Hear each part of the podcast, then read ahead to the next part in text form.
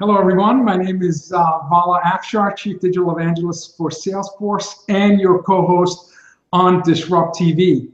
We welcome you to join us uh, and follow us on Twitter at Disrupt TV Show. Please send your questions to Ray and I and our distinguished guests using hashtag Disrupt TV. It's my pleasure to introduce my co-host, Ray Wang, best-selling author of Disrupting Digital Business, CEO and co-founder of Constellation Research, uh, columnist for Forbes, ZDNet, Harvard Business Review, and most importantly, a great guy to follow on Twitter at RWANG0. Welcome, Ray, to Disrupt TV. Hey, thanks a lot. And awesome co host, as you all heard, Chief Digital Evangelist at Salesforce. Vala is not only one of the top CIO influencers, he's also one of the top CMO influencers, author, influencer in HuffPo, Inc. magazine, and other publications. But more importantly, we have an awesome guest today. Who do we have? We do really have an unbelievable guest. In fact, three unbelievable guests. But we're really delighted to welcome Chris Michel, entrepreneur, investor, and amazing photographer to Disrupt TV. Chris is uh, he manages Nautilus, uh, Ventures, an early stage venture capital firm he founded in 2008. Uh, Chris founded military.com, an online portal for service members, veterans, and their families. Military.com was one of the first online social networks to reach scale in the US. In 2006, Chris founded Affinity Labs, which ran a portfolio of online professional communities. Both companies were purchased by Monster Worldwide. Chris is an experienced board member and serves as director of Dale Carnegie, Catchlight, KIXEYE, and 3D Robotics. He was an entrepreneur in residence uh, at Harvard Business School, and prior to his business career, he served as a naval flight officer in the United States Navy. You must follow Chris on Twitter. He's stunning photography and the way he tells stories through images, in my humble opinion, is second to none. On Twitter, he's at Chris Michel. Chris, C H R I S M I C H E L. Welcome, Chris, to Disrupt TV. Oh, I'm really glad to be here. Hey, awesome having you, Chris. And you know, one of the interesting things about your bio that really stood out for us is being a naval flight officer. That is not an easy thing to do. Now, as a naval flight officer, you know you've got a lot of things going on you know what did what did you bring from that experience to you know to your business world and for those who don't know what a naval flight officer it's it's basically you know uh, in the U.S. Air Force, the same thing to a combat systems officer. I mean, these folks are completely engaged. So it's like Maverick and Goose. I was like Goose, but I, I lived. uh, yeah, I was you know I was in the Navy for um, seven years on active duty, about eleven years uh, in total with reserves and uh, you know that was gosh, uh, let's see, I was commissioned in 1990, so that's been a long time. And what's interesting about your question is I've gotten that question many times, but it's just really about now that I figured out what I really got out of the Navy. Um, do you want to hear? yeah, no, you got us all suspense. I'll, I'll tell you. So you see, 27 years later, you said yeah, it, it's interesting about some things. You know, they take a while to percolate. I'm not the the uh, sharpest pencil in the box, but here's what I, I learned from the Navy that's applicable today, and that is uh, about motivation and about purpose-driven organizations. So, you know, I'm on the comp committee of a lot of boards. I, I, don't like being on the comp committee. We spend a lot of time thinking about how to motivate people with stock options and uh, you know what performance bonuses look like. And you know those things are fine and i think people deserve to pay well. But i think um, what i learned about the navy and, and military service is we're able to motivate people with things other than money. And we have a kind of sense of purpose and mission and commitment to each other that are really the strongest bonds and the strongest motivations. And the fact that we can't do pecuniary rewards uh, creates a culture where we have to focus on the things, uh, other things. And I, in my opinion, it's those other things that really drive the best behavior and drive the most happiness and the best retention. So, you know, I think we have a lot to learn from the military and from organizations that are purpose driven and mission driven. Um, and I think a lot of those ideas can be and should be built into uh, the very best companies.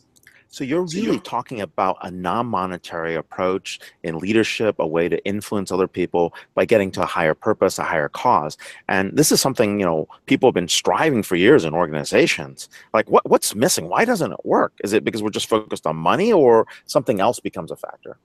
Well, I think that there's a variety of factors. You know, one, um, advantage or disadvantage of the military is, you know, they just don't have that as an option. So they had to figure out other ways. You know, because we have it as an option in corporations, and frankly, board members, most board members are financial investors, right? So that's the lever that they triangulate on. You know, this, uh, and this is maybe a theme of the, the stuff that I'd love to talk about is um, this idea of of building incredible culture should be something that starts at the very beginning of the company. Like today, we spend a lot of time on, you know, do you have product market fit? Do you have traction? But you know, we don't spend a lot of time talking about do we have good leadership? Do we have good culture? Do we have a culture of trust? You know, if you don't build those things into the company from the beginning, you have a lot of problems. And I think we're seeing in some of these cases very successful, at least financially successful companies that have problematic cultures. And um, so uh, I think it's because the people that make the decisions come to the problem a little late because the company's a little bigger and it's not their background. But it's not hard to do, and it really works. We had uh, another venture capitalist, Jason Lemkin, on the show a couple of weeks ago, and he did talk about market fit. He talked about traction, and he thought, for example, he mentioned when you can go from 1 million ARR to 10 million in five quarters or less, that's the benchmark for an ultimate performing startup.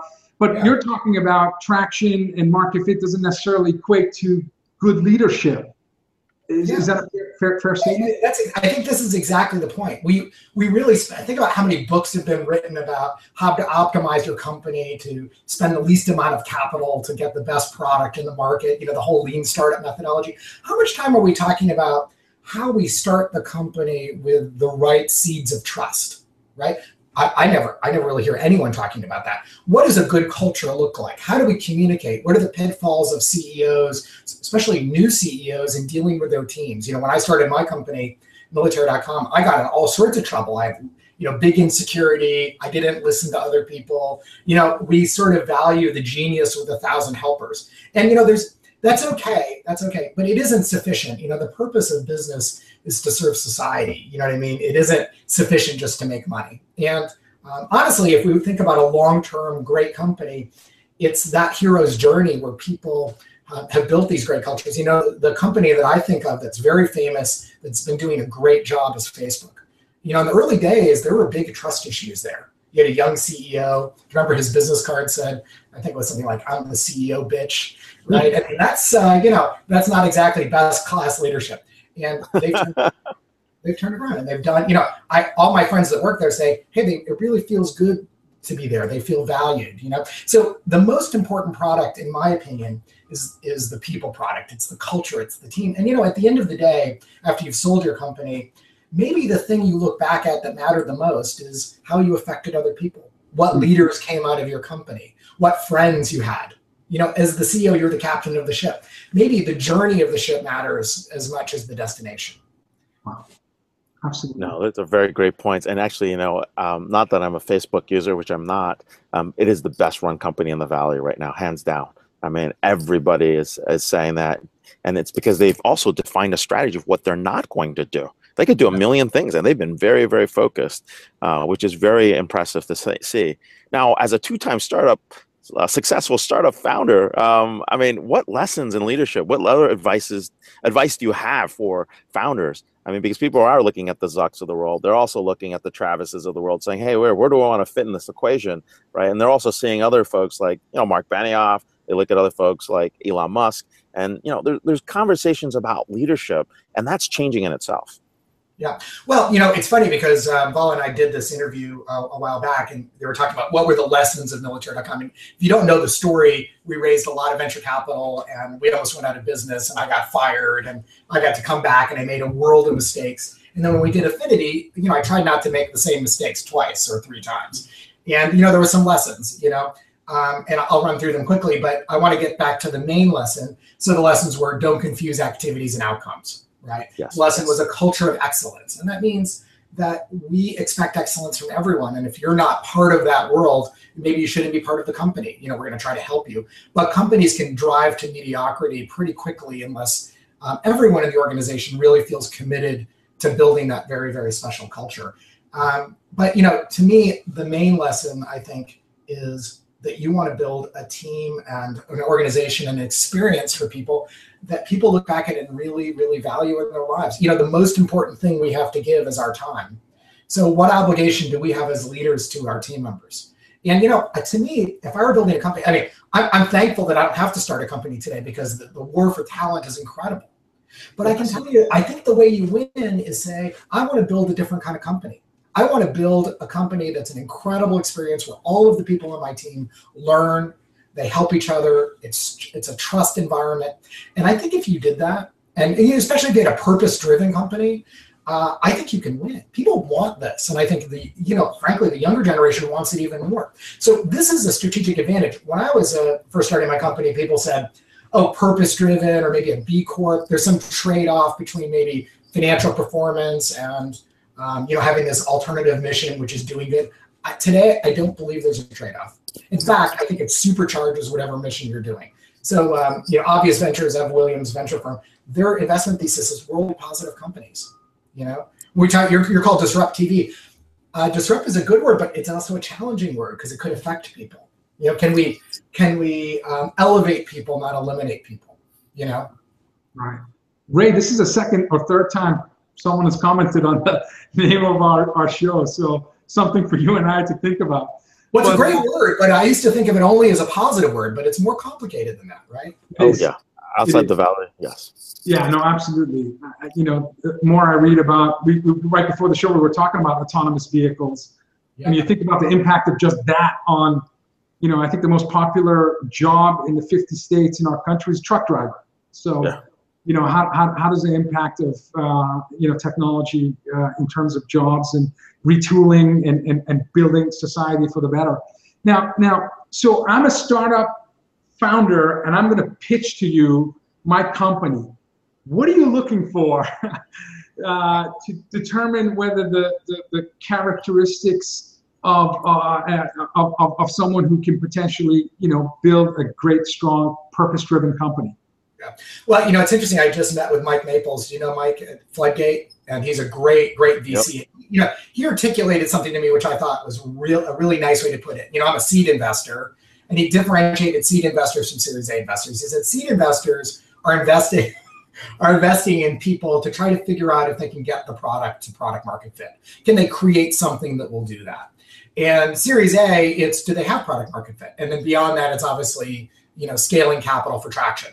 So what I'm looking for are kind of like personality characteristics or maybe business characteristics that are really just early indicators and maybe that's the nature of your question and then there's also what i want to do which is different than is it a good business or not and um, so what I'm looking for is someone with a lot of passion. I, I want to, to invest in someone that has high integrity, someone that cares about um, the product and the pro- product that makes a difference in the world.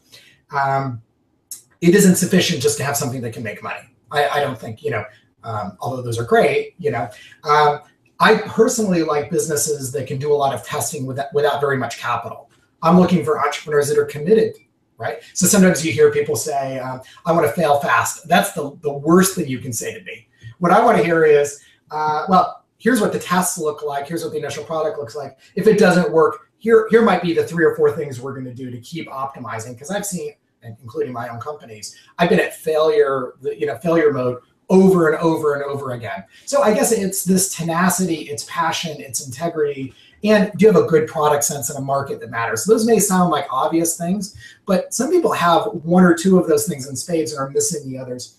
You know, and I want to have a truthful conversation. So people talk about their billion dollar revenue potential in year four. I, I don't know why people bring me pitches that say that because it's, you know, I haven't actually seen that actually ever happen. It's possible. Uh, live in the world of reality with me. Let's just, you know, tell me what's not working. That's okay. You know, people, it's so much more powerful in a board meeting or in a pitch for people to say, here are the four problems of my own company. I love that. You know, then we can work on it together. Oh, come on. Mike likes atomic eggs and thunder lizards and $4 billion valuations. Atomic eggs are a big thing. No, but hey, this is this is important, right? I mean, you're really talking about changing the culture, how people communicate with each other, what levels of trust. Um, you're really asking people to communicate with a level of authenticity um, that doesn't often exist in these conversations. And you know, and then there's this one other piece that you actually exemplify a lot, which is really how you talk about creativity right? How do you teach creativity? Um, so here's a, here's something for you. Like, how do you teach this creativity? Um, how do you capture that spirit of a sense of adventure? And you know, where do you bring all that together? How do you find people like that as well? Uh, well, maybe the first part of the question is, you know, about teaching creativity. Can we teach it? You know, I guess my view is, um, I never thought about being a photographer until um, a good friend of mine gave me a camera when I was leaving business school and boy, it, it, unlocked this whole life for me. And I guess I, this is what I believe for a lot of people. It's in all of us. It's just been probably um, removed through a lot of schooling and a lot of work. So I think we all have this creative potential. And the real question is, what's the combination lock? You know, and part of that I think is us giving ourselves permission to be creative. You know, uh, I, it's probably better I'm not creative with a paintbrush because I'm not going to be that good. Uh, so I found the thing that sort of works for me. And when I teach photography to people, and when I say teach, I'll have coffee with either of you or anyone and say, hey, let's talk about photography. What I want for you is to take a picture that you're proud of, one picture. Because if you get that, you get a little bit of positive feedback. And that positive feedback can be turned into a lot of things. And this is true with lots of things in our life. All we need is a little encouragement that it's sort of working, and maybe we keep doubling down. So I think it's really about unlocking this for people. Um, mostly people I see are very creative. They probably aren't finding me if they're not creative. Um, you know, and what I hope for a lot of people is we all find something in our lives because, you know, frankly, creation and, and, entrepreneurship is a kind of creation. I think is the source of the most rewarding life. Absolutely. You know, when I see your photos, so there's a certain class of photos where there isn't a human in sight anywhere, as far as the eye can see, and I'm always thinking, where is he, and who's there with him, and how did he get there? So that's one one and, and, extraordinary photos, but you can see the horizon and as far as you can go, and there's nothing there. Uh, and there's no footprints. How does he do that? How does he do it? uh, so so, but but what I admire most is you share photos of people that you admire. In fact, often when you tag them, I go look them up and see should I follow this person? What do they do? Oh, because you know I I I I really respect your your opinion. So if that's someone that you admire, I want to know them. Who who are your mentors and sponsors and folks that you uh, that that you generally hang out with, and what's what's unique about them in terms of why you admire them? Um, well, you know the the gift in my life, and probably the gift in many people's lives, are the friends that you have. And I spend uh, most of my time when I'm not shooting with interesting people. We have coffee, we talk about their lives. And, uh, you know, I admire uh, almost all humans. You know, if you're a nice person and you're trying to do well in the world, um, you know, and I'm friends with lots of baristas and I'm friends with lots of CEOs and I admire them equally. But the people that really stand out for me are the people with the big hearts, the people that sacrifice for others, that care for other people. You know, and I have uh, a good list of those people because those are the people that I choose to spend more time with, right? You could be a billionaire, fly around in your G550 and have great parties, and that doesn't get you on the coffee list for me, right? What gets you on the coffee list for me is that you want to talk about ideas and things that matter and you're a giving person and you listen to others. And you know um, you probably heard me talk about people like amy Errett, who's running uh, yes. a company that i'm an investor in madison reed. Hair color. I mean that that's the, like the furthest away from anything i know about. But boy i admire amy because she's built a culture of love. And she's building this company on this on this sort of cornerstone and it's working. Boy i really want to see you know we need more examples of people doing that you know, people like Ann Dwane, I, I, think you probably know about Ann, who's an entrepreneur in residence at Harvard, co-founded military with me. All heart, does it all for other people. Um, you know, people like Om Malik, the journalist, all yeah. heart, does it for other people. Chris. Anderson, I'm on the board of Chris Anderson's company. He was the editor in chief of Wired magazine. He's written a lot of best all rounds. Right, and he's the he's the CEO and founder of 3D Robotics, and I've been on the board. And 3D Robotics, well, you probably have read, we've had some challenges. So we made a cool drone and then the Chinese came in, the D- DJI guys, and and our revenue, uh, you know, went way, way, way down, and we pivoted out of hardware and into software. And boy, let me tell you, uh, and you raise, we raised a lot of venture capital. That isn't easy. And Chris every day comes to work and he's enthusiastic and he's positive and he's pivoting and, and actually has pivoted into a whole new business, which would have this whole thing could have destroyed so many people, but he he did it. Uh, he did it from his heart and he did it from a place of confidence and a sense that um, you know these challenges are a part of who we are as entrepreneurs um, you know uh, vc another guy vc jon callahan who's actually on the board of 3d robotics with me from true ventures all heart gives to other people and you know this is maybe i'm, I'm turning 50 in um, at the end of the summer. And you know what i hope for everyone is is the lesson that i've learned that i didn't know until 10 years ago. And that is the more we give to other people the more we get ourselves. The rewards uh, all accrue to us. And you know uh, you don't have to try to impress people. What people really want is to feel valued. And as a ceo or a leader if you do that the world will be unlocked for you awesome leadership lessons. We're here with Chris Michel, entrepreneur, investor, photographer, awesome photographer, and managing director at Nas Ventures. Chris, thank you for being on the show. So, Chris, thank you and you so can follow Chris. Giving me another hit blog for sure. Okay. Your, your words of wisdom are, are just amazing. Thank you so much. Yeah, no, this is- here, guys. Thank Thank you. And you can follow Chris on Twitter at Chris Michel, M I C H E L, um, and definitely get some very interesting lessons and photography. So take care. See you online. Okay. Thanks, Chris. This is awesome. We should have done this for like longer. so I, I'll tell you, I, honestly, I can listen to Chris for hours. Uh, he's just extraordinary. Um, I wonder if he does keynotes. I'll check out with him later because uh, this would be awesome. So and, and, I, and, I'm, and I'm serious about storytelling through pictures. Uh, when you follow Chris on Twitter, um, you know the, the photography and and the and you know and the words he used to describe, you know, they're so precise. yeah, They're so precise, right? It's it's like it's like this other guy is like you know charts that he puts out on these abstract concepts that are hot that we're about to have next as a guest. You know, you know, he, he the charts are amazing. You look at them like, what the hell? Oh shit, he's covered everything here. Wait, wait, one more thing. No, it's all in here. So the most dynamic much- charts we've ever seen. So It's unbelievable how much information Dion can put i- in an illustration, uh, and uh, it's truly an honor for both Ray and I to have Dion Hinchcliffe, Vice President, Principal Analyst at Constellation Research, I've heard of them. So. as our guest. Dion, by the way, this is, I had to cut this bio short, so let's see if I did a good job. Anyway, Yeah, no, Dion is an internationally recognized business strategist, best-selling author, enterprise architect, industry analyst, and keynote speaker. He's widely recognized one of the most influential figures in digital strategy, future of work, and enterprise IT. I personally, you, you, you two are the top two thought leaders in terms of enterprise in, in my book. So I'm just, just putting it out there. He's, he's, right, He's currently the vice president and principal analyst at Constellation Research and chief strategy officer at Seven Summits. Again, an industry expert on the topics of digital transformation, digital workplace, social collaboration, API strategy, social business, service oriented architecture, and much more. He is one of the top influencers for CIOs, as recognized by many organizations. His thought leadership can be found on ZDNet. Oh, ZDNet. There's, there seems to be a theme here. I feel left out right. with you, Ray, and Larry, I feel kind of left out here. but uh, but uh, uh, and, and and and he's recently identified, as I mentioned, by Robert Half Technologies, one of the top three people mentioned by CIOs worldwide. Uh, industry analytics firm Ana- Onalytica ranks Dion as number two influencer globally on the subject of digital transformation. A must follow on Twitter at D H I N C H C L I F F E. Is that right? I think that's right. Dion That's Hinch. right, you got it. Yeah. Thank you for joining Thank us. Dion. Uh, Thank yeah, you. great introduction. Appreciate that. Hi, Ray. Happy Friday, everyone.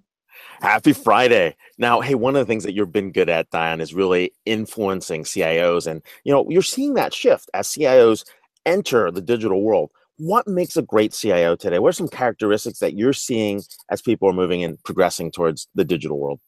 Yeah, we'll really see this move away from the, the old school CIO that you know the doctor no, as we used to say, is you know, you know trying to do everything themselves, um, uh, providing all the IT solutions, uh, developing strategy. Now we see much more inclusive models for the, the CIO, and, and they're much more customer centric. Today's effective and successful CIO puts the customer first, and we see the customer experience. That's you know the top of everyone's agenda because that's what creates the most value. Uh, you know, I think it was Watermark Consulting does that yearly assessment.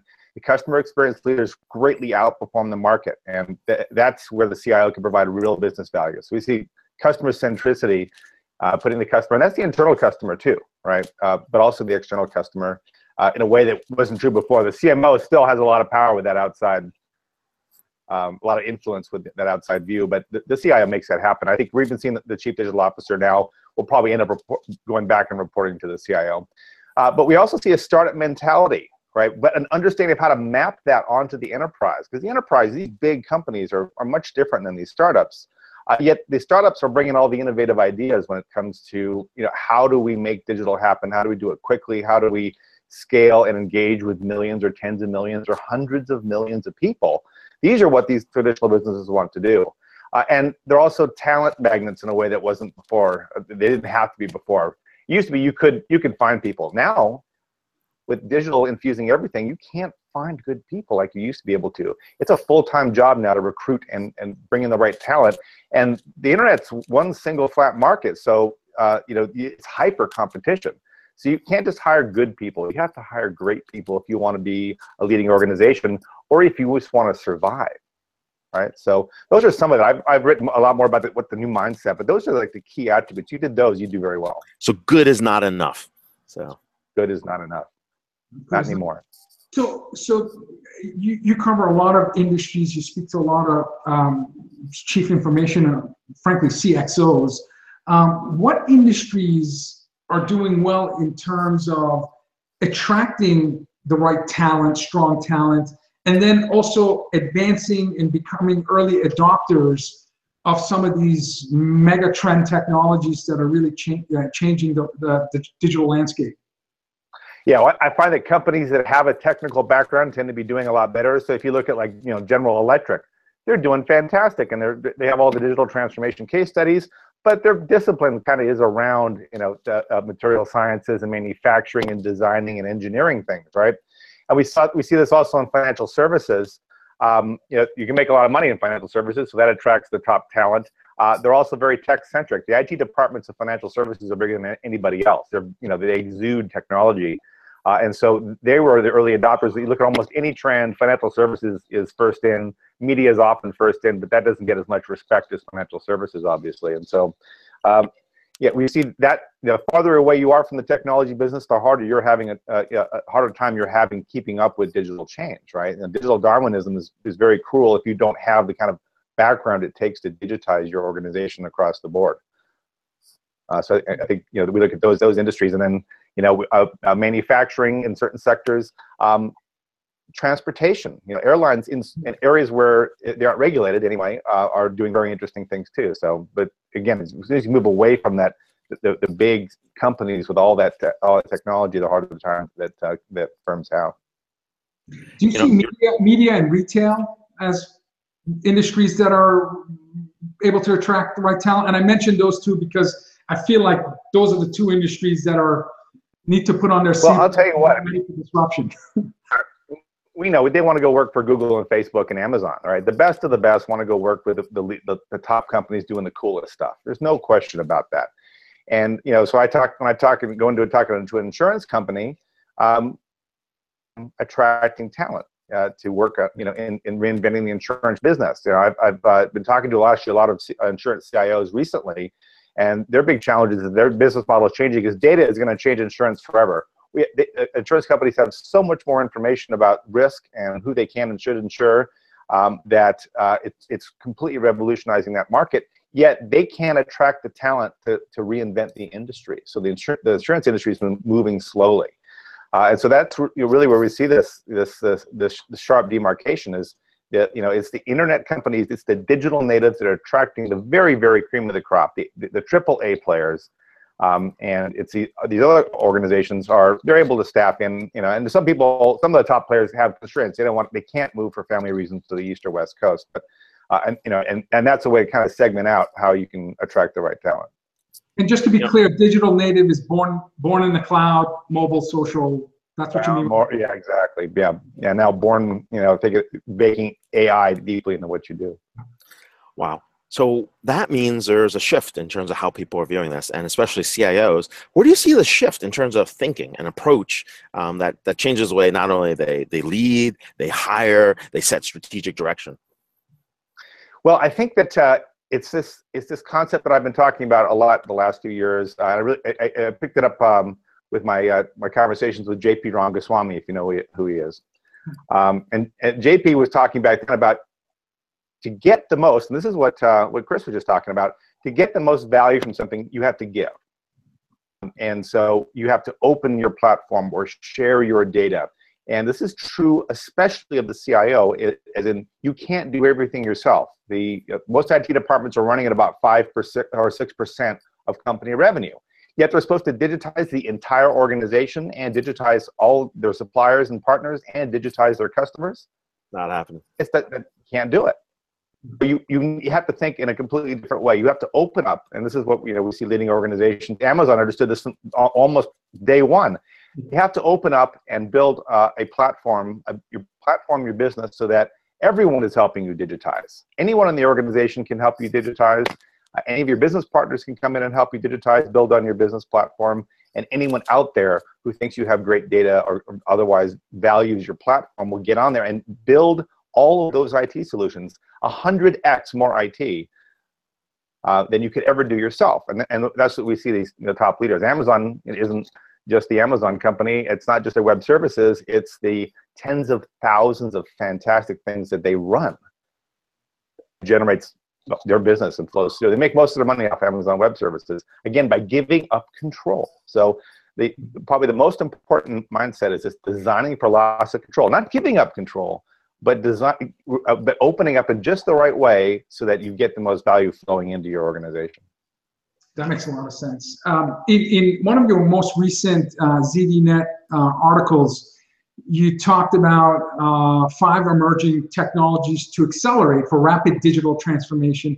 In the post, you noted 94% of executives say they're feeling significant pressure to move quicker than ever before to keep up with pace of technology change.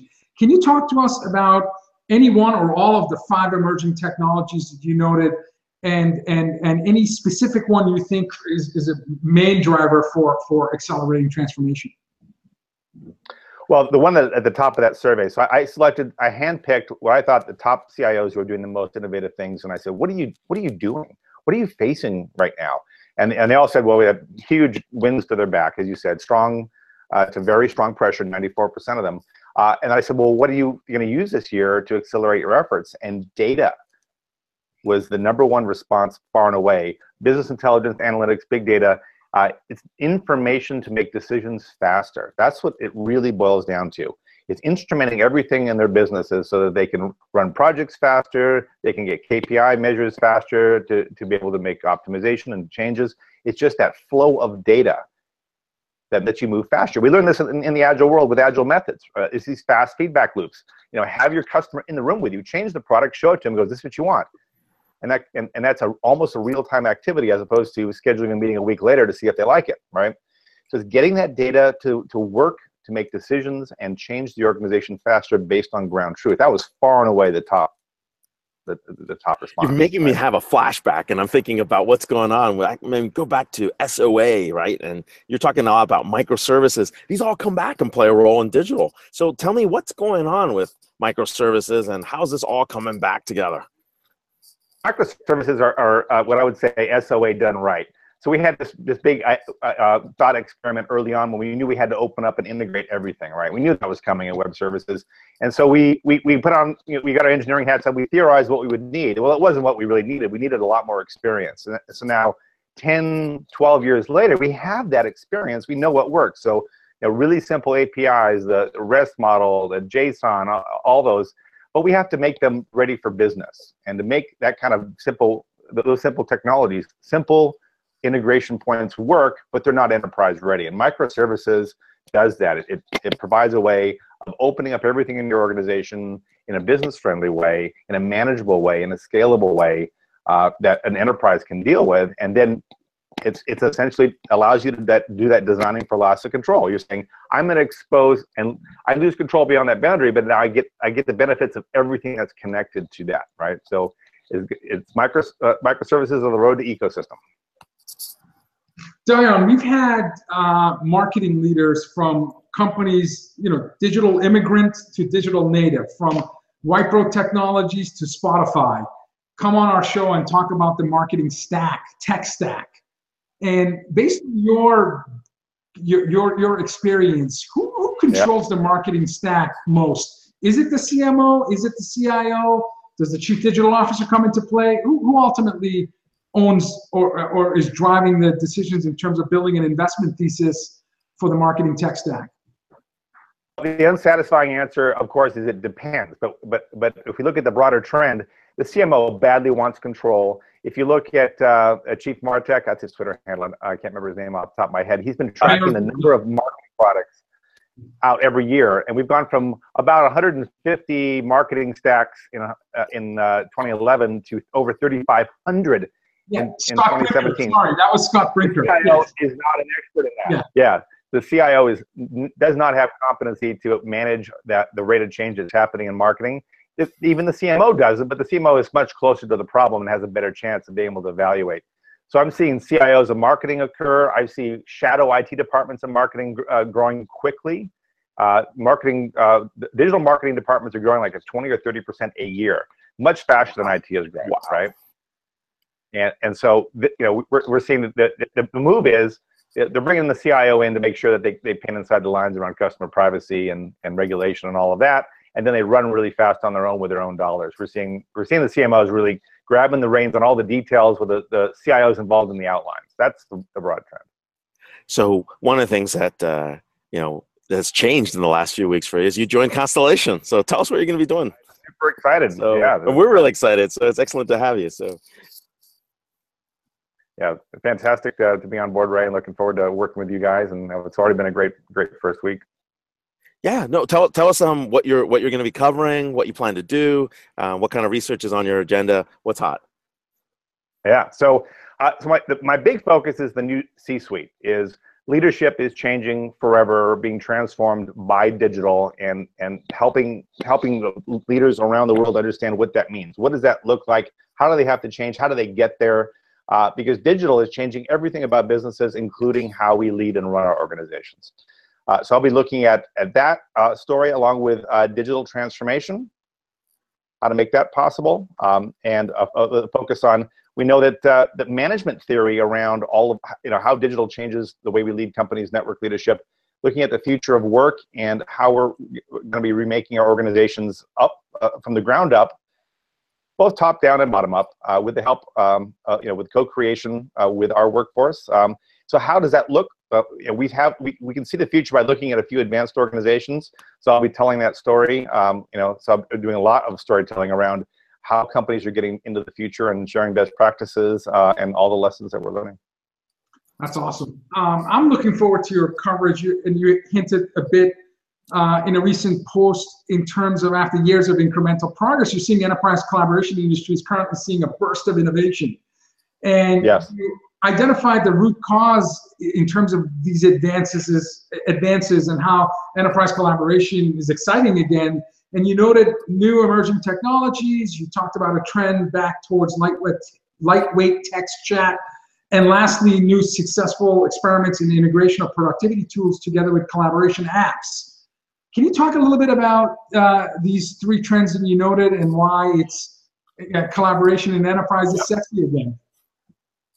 Absolutely. Well, it's the collaboration paradox has been has been really thwarting us, right? So the more tools we have, the less connected we seem, right? We got we have chat and communications and collaboration apps for everything. I got I got you know 25 of them on my phone, and so it, it's fragmenting conversation. And so now we're seeing some companies and the whole the whole latest crop of these tools. You look at Microsoft Teams, Cisco Spark, Facebook at Work, Slack Enterprise Grid, Microsoft Teams. They're all all uh, allowing apps, all the things that you spend time in, including other collaboration communication tools, to work in one place. And they have one place to, to track notifications, one place to search, one place to work. And we'll see how successful they are. Only Slack has really managed to get the real traction in that uh, by creating a you know, very vibrant app ecosystem. Again, they gave up control and they're getting all the value back. And they give up control in the right way. Um, we also see cognitive technologies. Artificial intelligence makes collaboration better because you have these bots listening to what you need, uh, you either talk directly with them or they just they overhear what you're doing. Like a doctor can be collaborating or communicating with a patient, and the the, the bot can be going through the patient's files, uh, looking up symptoms, and aiding the doctor in real time uh, by by checking you know thousands of points of data to assist in that patient conversation. Uh, greatly boosting the value of the, that, that collaborative you know, time period that, that they have. So uh, these these tools are uh, uh, we see this kind of convergence of everything into these hubs. A lot of bets that this new hub model, you know, we don't, don't we only have a couple data points, but they're good ones, uh, are, are coming. And so I, I'm excited about the collaboration again in a way I haven't been for a couple years.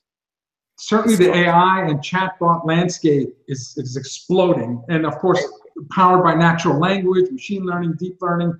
So yeah, I think there's definitely going to be augmented intelligence turbocharging the innovation that you'll see in the collaboration space, and it'll impact sales, marketing, service. I think yes, those in particular, yeah, part, part of the revolution. Yeah.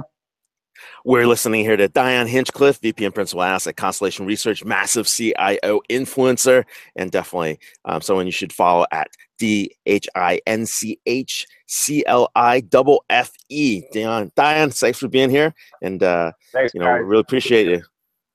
Great Take talking care. to you. Thank you very much. So, wow, the theme here today has been leadership, right? Leadership at all levels, and then we've got our our our, our top our top editor in chief in the enterprise. Who do we have here?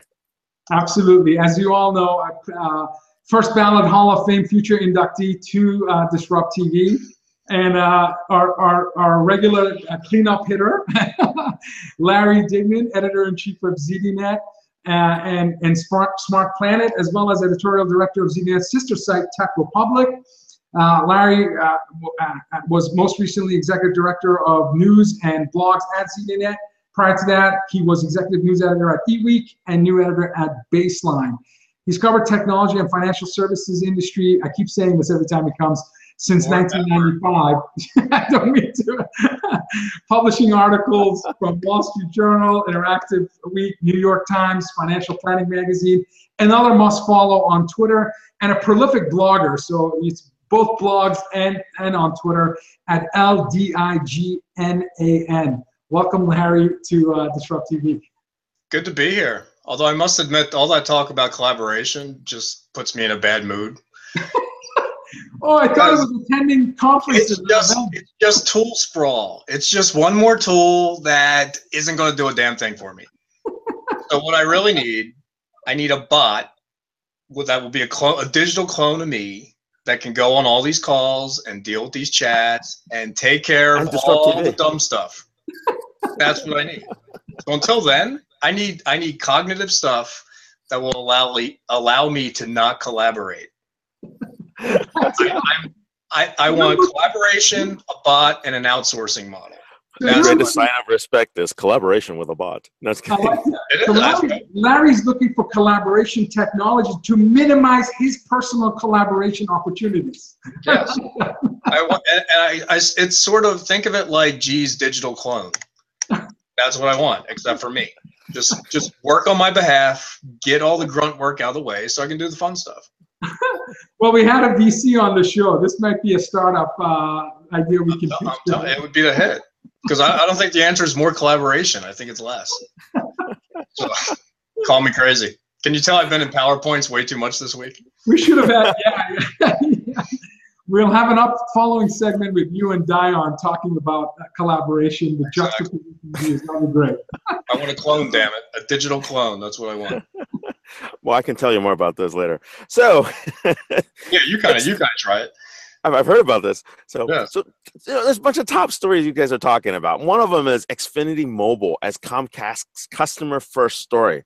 Um, what's in this, right? Is loyalty, does anybody care about loyalty, retention, lifetime value? Does it really work? Well, the whole time I was listening to Comcast talk about their mobile venture, I was thinking the exact same thing. And I don't think Comcast is all that crazy, to be honest. I mean, basically they're they have a deal with Verizon to resell their LTE, and they're gonna you know line up all their Wi-Fi hotspots, and they're gonna do it in a way that's supposed to be seamless. And this is all bundle economics, right?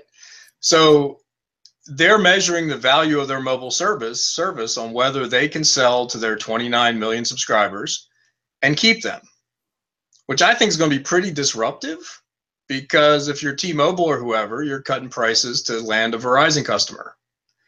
Hmm. So you know, it kind of proves the axiom that it's easier to keep a customer. It's it's more efficient to keep a customer than necessarily add one after you churn. And Comcast gets that, right? That's kind of their business. It's about churn, subscribers, bundle economics. And, you know, I, I sort of listen to this and, you know, assuming they don't really screw up the customer service, I think they could probably scale this because it's not, you know, unless Verizon just gets pissed off over the economics and goes, you know what, guys, you're you're taking our customers and our footprint anyway, but that's kind of set up like a win-win, right? Because Verizon gets the traffic on its network and so does Comcast. Um, so it's fascinating, but but it really it's all about customer experience and it's about the bundle. And mm-hmm. if you look at how if you go over the top and you start unbundling services and all that, it doesn't take a rocket science to realize that you kind of add up to what you were paying pretty quickly. So I don't know. A wireless oh bundle. Am I getting a good deal? How'd that happen? yeah, go figure. But yeah, I mean, you, you start adding up those fourteen ninety nines a month, and guess what? You get to something that sounds like a cable package. Um, so yeah, it's it's interesting. You had noted in your blog, uh, CEO of Comcast Cable, uh, Dave Watson said customer loyalty will be how we'll rate success and, yeah. and how we how how well we do in terms of improving retention. We had Jason Lemkin who's managing a $70 million fund. He's venture capitalist. Last week, I think he was on our show, or the week before. And he said the number one thing he looks for in terms of investing in a company is the net promoter score. And it was the first time I heard a VC talk about the fact that he will only invest in companies that have an NPS of 50 or greater. Now we have Comcast talking about measuring success with customer loyalty. Are we, is, is, is this seems to be real. People are looking at total lifetime value of the customer and loyalty as a way to grow their business. Is that a do you see that trend uh, as, as you in you know research companies? Yeah, I mean, I think that's the case. I mean, for anything that's a subscriber business, for sure. Yeah. Um, any cloud company has that. I mean, as more businesses are subscriber based, that's going to happen. Um, I do have some problems with betting on a company based on their NPS score. Like, you don't want something in the tank. Yeah but I don't know. I, I, mean, we've we've gotten those for years, and and it seems kind of flawed because it's never the same people. Right. Right. It's a panel you go out and you survey, and I, it's you can't you can't really test the shifts because it all depends on the sample they get at the time. That is um, true. That is so true. It's interesting. It's interesting. It, I think it's reliable over time, yeah. but you know, in the short term, I don't I don't quite know what the NPS is worth. I mean, it is a standard. That's like every other standard, right? There, there's issues with them, um, but you got to do something, right? So, Ray, Ray, do you think we'll ultimately with AI go to like a social promoter score where rather than asking for intent for advocacy, which is currently NPS, we should be asking, did you recommend us to a colleague or a friend, and did it result in business? And can't we study unstructured data just like sentiment on social and get that answer without doing a formal survey? You know, I think so. And actually, I think it's going to be also by influence and influence nodes, who's driving conversations, yeah. what value exchange is happening. I mean, right. we, we talked earlier um, in another segment on the show, which we talked about, you know, really how, how people are, are rewarded in leadership right with chris. And the things is that we forget is in value exchange we all remember monetary right? You bought something you traded money something happened. But the non-monetary value exchange is just as important. You got a like you got a recommendation something good happened. And even more importantly is the ability to get the consensus or an agreement right? And so once we understand what's happening in these value exchanges i think this will this will drive that. So, but but Larry, I, I, think there's there's all these other funky funky things that are going on in the marketplace. One of them is Muglia. Snowflake Computing, hundred million bucks. I forgot where Muglia was. I didn't realize our the Microsoft guy ended up over at Snowflake Computing, computing, and he's calls what Hadoop a science project. Well, yeah, that was what's kind of interesting. I mean, uh, Snowflake is basically it's a analytics platform. It's basically a cloud data warehouse, right? It competes, I mean, it's not a millennial data project. No, and it competes with Redshift, which is AWS's thing. Um, and then they're building on top of AWS. So it's interesting, and you know, I, I did a Q and A with him earlier this week, and you know, we just talked about Hadoop and who do you compete with, and you know, and he he it was interesting because he was saying Hadoop's a cloud, it's a science project people can't really get to work um, beyond like twenty companies. No, And- no, no, that would be Palantir. No, I'm just kidding. Yeah, as he's saying this, well, yeah, there's a bunch of them like that. Um, as he's saying this, you know, Cloudera is basically, you know, filing up for a big IPO. So it, it's fascinating, and you know, and I don't think he's wrong, right? Like the Hadoop stuff, all the big data stuff, it's pretty wonky, right? And you can package it and all that, and I mean, all you got to do is look at the Hadoop, you know, the Had- Apache Hadoop project page, and you know, there's Hive, there's Pig, there's all the stuff, right? And to boil it all down, all these projects are just trying to make Hadoop more usable. It's a zoo. The sequel to no sequel is more sequel. Right. So you kind of look at it and you're like, well, eh, I don't know. You know, like if, if you if you have 15 projects to make something work better, you, is, is that core really all that great? I don't know. Um, so so you know maybe Muglia has a point. I, that just stuck out for me though. I was like, wow, okay. And I don't think he's wrong, right? Very So- interesting on the Bob Moo front. I mean, he, he's definitely a legend, uh, especially Yeah. in building platforms and apps, given his tenure at Microsoft and, and, and what he was doing. So, Exactly. So the other thing that was interesting this week, while we're talking subscription and customer loyalty, is Taser. Yeah, exactly. The guys that shoot you with stuff and electrocute you. That is so cool. But they totally, as of yesterday, they changed their name to Axon, which Axon is their cloud platform that has evidence.com and a few other things. But basically, if you use Taser hardware, and you wear those Axon body cameras, they're always sending data up to to the cloud. Yep. And they're basically saying they changed their name. They're like, we're going to be a software and services and cloud company. And it's interesting because you know they, they have uh, 268 million in revenue for the year in 2016, and 65 million of that was the cloud stuff. But they're basically saying this is a platform hardware software. It, it you know it, it sounds a lot like the hybrid cloud people right? Here's a server here's a cloud here's some services blah blah blah. Um, but you know I, I can't rule it out. I mean the growth's kind of there and they're giving away all these body cameras. They're giving away like year subscriptions to get the police agencies on board and they already have 6000 of them right so you can kind of see the platform play right like where you know Oh, it's, it- it's, as it's it's massive. It's, it's massive crack cocaine for police departments, right? Because the body cams, they all need it for evidence, right? Right. Just to make sure everything's going around, they follow the right procedure. They're doing it for free. And then what happens? The money is all in the data and mining on discovery, right? Right. And making sure you have it there for compliance purposes. So it's, it's actually a pretty smart strategy. So, so instead of showing just the hardware now, they're going to have all these insights on how different police departments work. They've got all this other cool stuff coming on the back end in terms of just even image monitoring, right? So, And they So can they can add a lot of value added analytics and all this stuff. And they already have 6.5 petabytes of data on evidence.com now. So it's almost like a, it's kind of cool. I mean, it, was funny when I saw Taser, you know, I, I couldn't help but thinking, and you know, it, it, was, it was straight down. It, my first reaction was total punchline. And then after I started reading it, I'm reading their investor presentations. I'm like, you know, this is kind of savvy. Um, I don't know if it'll work, but I don't see why it wouldn't right? It's not like it's not like everybody's in the police agency business, right? So it's pretty interesting. No, but they can soon actually use, um, you know, those cameras all the all the Russians have, like on their on their on their dashboards, to make sure that if you got in an accident, it wasn't really their fault, right? All those kind of things. That's the next part of the business if they ever get into it, right? Because those that same technology is being used all the time to you know, track what's going on in motion. So Yeah. So it's it's pretty. You know, I I'd probably give their chances a pretty good. I mean, as the as the ride sharing economy grows, certainly having those type of capabilities probably will, uh, if that's the model to go. Somehow, I have a gut feeling that Ray has had personal experience with Taser, but he will, that's another show. you know, there's deploying it and being on the other end. I'm, I'm not going to. yeah, the closest I've ever been, I've I've worn a dog. I w- worn one of those dog shock collars once for giggles. That's the closest. did? But Um, the taser thing that looks way too extreme.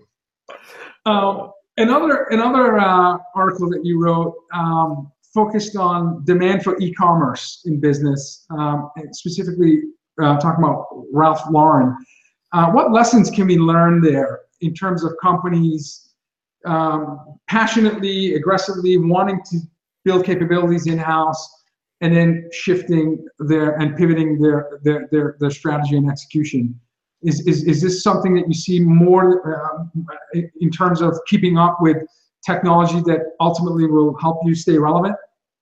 Yeah, well, I mean, every retailer is trying to go omni-channel, and it's interesting. I mean, Ralph Lauren's been doing this for a couple years, and they're focusing on the back end inventory. You know that they've invested heavily in SAP to get their supply chain, all that sort of going. And then on the front end, the e-commerce stuff, the e-commerce platform, they were going to do in house. And you know, a day doesn't go by where you don't see some retailer closing a ton of stores. Yeah, sure. And they were basically like, yeah, Ralph Lauren basically they called an audible because they couldn't build the system fast enough. So they wound up they wound up deciding to go to Salesforce.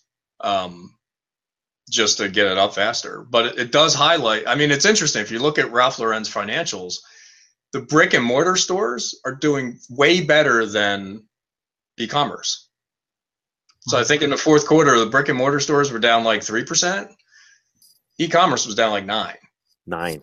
They're one of the few companies to actually see e-commerce go the in, in the other direction, which right. is really, and, really and scary. and off a really small base, right? So You yeah, know, normally it's like, hey, fifty percent growth, and you're like, oh, that's it, a couple million. But yeah, these guys, I yeah. mean, so people are paying for in-store experience with these guys, right. which is completely strange in the commerce world. So, Yeah, if, you look at the chart in my story, it's just they got a lot of stuff going on. They got a lot of brands, a lot of this, and then you know you toss in the the broader dynamics of fast fashion and just retail and Amazon and blah blah blah, and then and then you can't get your commerce platform up fast enough. I mean, it's interesting. I mean, it, it's like wow, but yeah, it seems like a brick hit them over the head and said, "We got to go faster." Yeah, you know, to me, it's table stakes for retail, and a projection of 2018 is, uh, you know, you ultimately will stand to lose market share to, with, with retailers that have that capability, and of course, Amazon and others are, you know, crushing it. And uh, Right. how, how often do you keep seeing in my Twitter feed? I keep seeing a chart of Amazon market cap as compared to the 10 biggest retailers, including Walmart, and uh, you know, it's it's uh, it's it's it's amazing uh, uh, the, the the amount of and we've talked about this with you, Larry, that retailers need to really think about meaningful use of technology to, to disrupt and improve the user experience. And I think e-commerce is one element of it. Um, so But it's kind of table stakes at this point. So. it is table stakes at this point, no question. And the crazy Larry- part Sears hasn't even fallen over yet.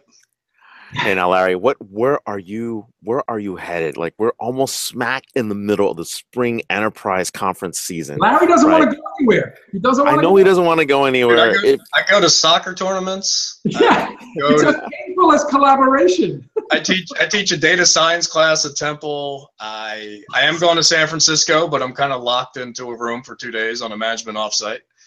Hence the collaboration remarks and PowerPoint help. Um, yeah, so you know I, they don't. I, I get out a little bit, but eh, it's it's tricky. but what are you seeing? What are you seeing trend wise in all these events that are coming out? What are seeing like storylines? I mean, if we go, if we're going to look back, if, if we're sitting in June right now, looking back at the first half of 2017, what do you think the big trends were? I think there'll be a lot of AI and making that more consumable, so to speak. Right now, I don't think it is at all. Um, so we'll see what happens over the next two months to magically fix all that. Um, you'll see a lot of digital transformation customer stuff. And I think we're at the stage you'll look back in the six months, you'll see a lot of companies implode. Got it. All or right. at least you'll have you'll have zombie companies, right? And and retail's one of them, but there'll be others too, right? And I think that's that's probably what we'll see. This is awesome. You heard it here first. Larry Dignan, editor in chief at ZDNet.